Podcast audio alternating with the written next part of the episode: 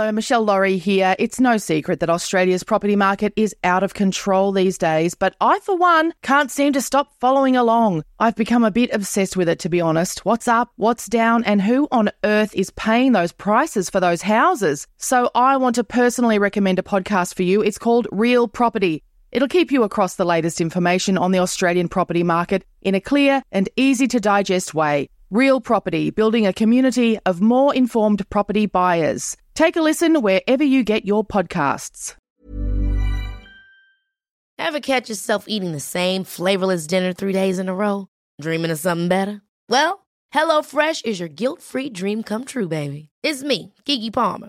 Let's wake up those taste buds with hot, juicy pecan crusted chicken or garlic butter shrimp scampi. Mm. Hello Fresh. Stop dreaming of all the delicious possibilities and dig in at HelloFresh.com. Let's get this dinner party started.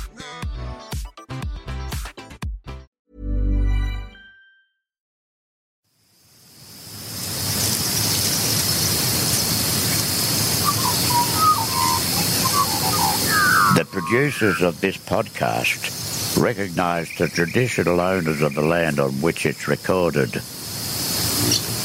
They pay respect to the Aboriginal elders past, present and those emerging.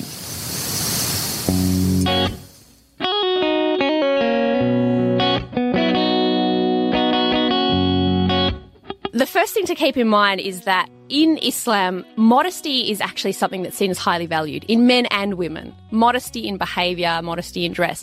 In a modern Western context, there is no premium placed on modesty. It's not seen generally as something positive in your behaviour or your dress. You know, people who act modestly seen as weak or pathetic or shy. They're not going to achieve anything. They're not pushing themselves forward. Similarly with dressing modestly, it's not seen as modern. It's just seen as anti-modern. Whereas in Islam, modesty of dress of men and women and behaviour has always been seen as something really admirable and positive. So it's important to keep that in mind. But in the end, the reason I wear the hijab or the headscarf is that as an act of worship to God. As a Muslim, we believe everything we do can either be an act of worship or just a mindless endeavour bringing everything we do back to a, a, as an act of worship or a connection to God. And by doing so, we can take the mundane and turn it into something sacred.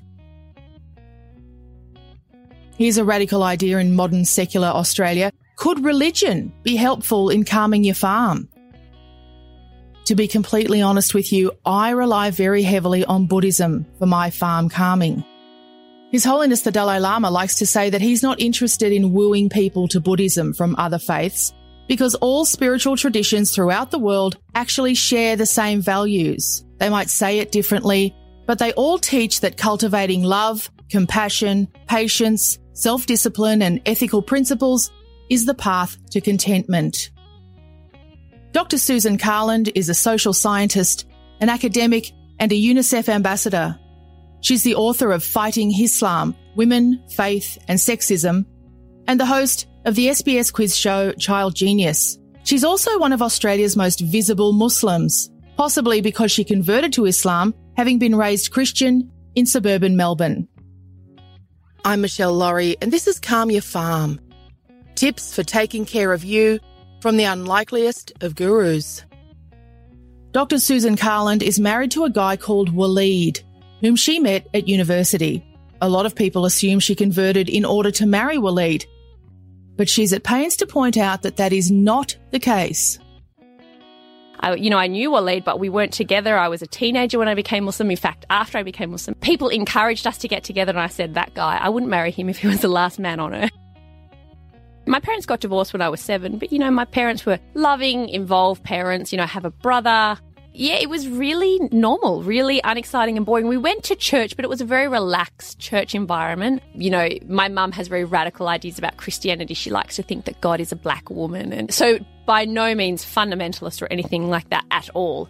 Um, and when I was sort of in high school, I got interested in the Baptist church just of my own volition, sort of trying to, I guess, understand my own Christian identity. Um, so my family didn't go to the Baptist church. They went to the Uniting Church, which is much more sort of relaxed. Uh, but my experience at the Baptist church was really great as well. Everyone I met there was lovely, kind, helpful. Everything you would want a good Christian experience to be was mm-hmm. the experience I had. Everyone was, I could not fault them. I couldn't describe anyone that I encountered there, any of my church leaders as stern. Everyone was just so nice, so encouraging and thoughtful and selfless. It was just such a lovely experience. But it was when I was 17, um, I started to feel that I had questions that I wasn't getting answered at the church, and that's sort of what encouraged me to start looking elsewhere.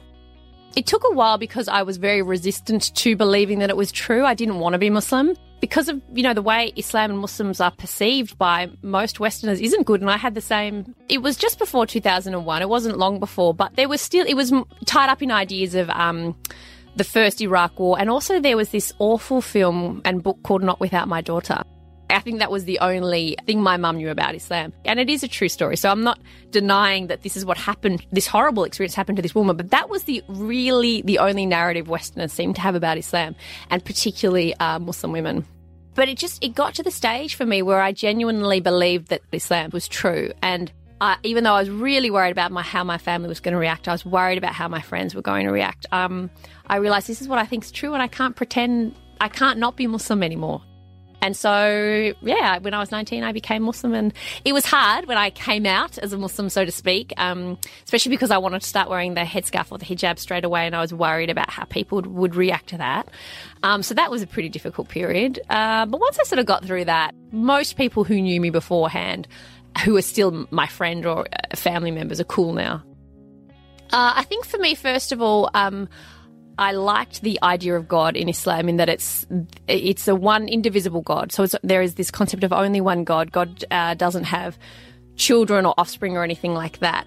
And I also really like the idea that um, in Islam, if you you know, as in many of the uh, monotheistic traditions or God centered traditions, there's this idea that if you do the wrong thing, you ask God for forgiveness and that's it in Islam, that is it. You don't, there is, there doesn't have to be a sacrifice. There's no intermediary. We don't believe that anyone had to die for God to be able to forgive us. It's just if you do the wrong thing, God, and say sorry, God forgives you. That's it. And so there's actually this real intimacy between human and God. Uh, with nothing in between that I, that really appealed to me. The other thing that really appealed to me that again um, surprised me and surprises other people when I tell them is that I really liked Islam's uh, stance on social justice. Just in you know strong contradistinction to what we see nowadays by countries allegedly run according to Sharia law and Muslims doing horrific things in the name of Islam. When I actually read what classical Muslim scholars said about how Islam should run in a day to day life and on a societal level, it made so much sense to me and it was so compassionate and it was so logical. I realized that if I felt if a society could run this way, it would be a well functioning and flourishing society where the vulnerable would be protected, there would be autonomy for people, the state had a big responsibility for looking after people. And I thought this makes a lot of sense to me. So I actually had an intellectual connection to Islam before I had a religious connection. Like I, I was reading, you know, these old scholarly books that I thought, this makes sense to me on an intellectual level. And it was later that I thought, well, if this really makes sense, then I think it's divine. And that's when the God connection came in ultimately, all religions come through the human filter.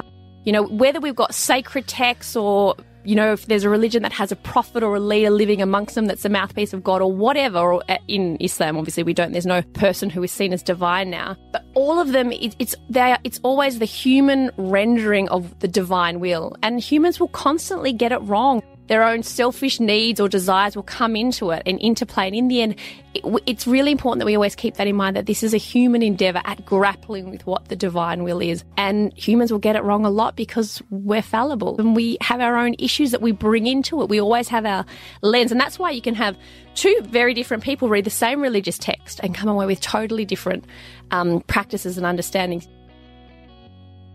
You know, as Muslims, we say, you don't read the Quran, the Quran reads you. So when you come and read the book, what you take away from it is actually telling us who you are.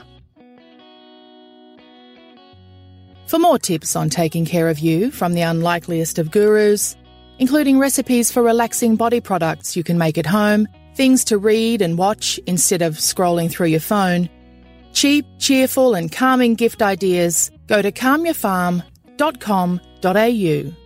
We'd love to hear your ideas too. This has been another Smart Smartfella production in conjunction with the ACAST Creator Network.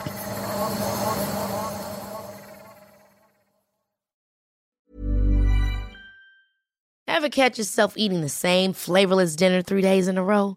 Dreaming of something better? Well, HelloFresh is your guilt-free dream come true, baby. It's me, Keke Palmer. Let's wake up those taste buds with hot, juicy pecan-crusted chicken or garlic butter shrimp scampi. Mm. Hello Fresh.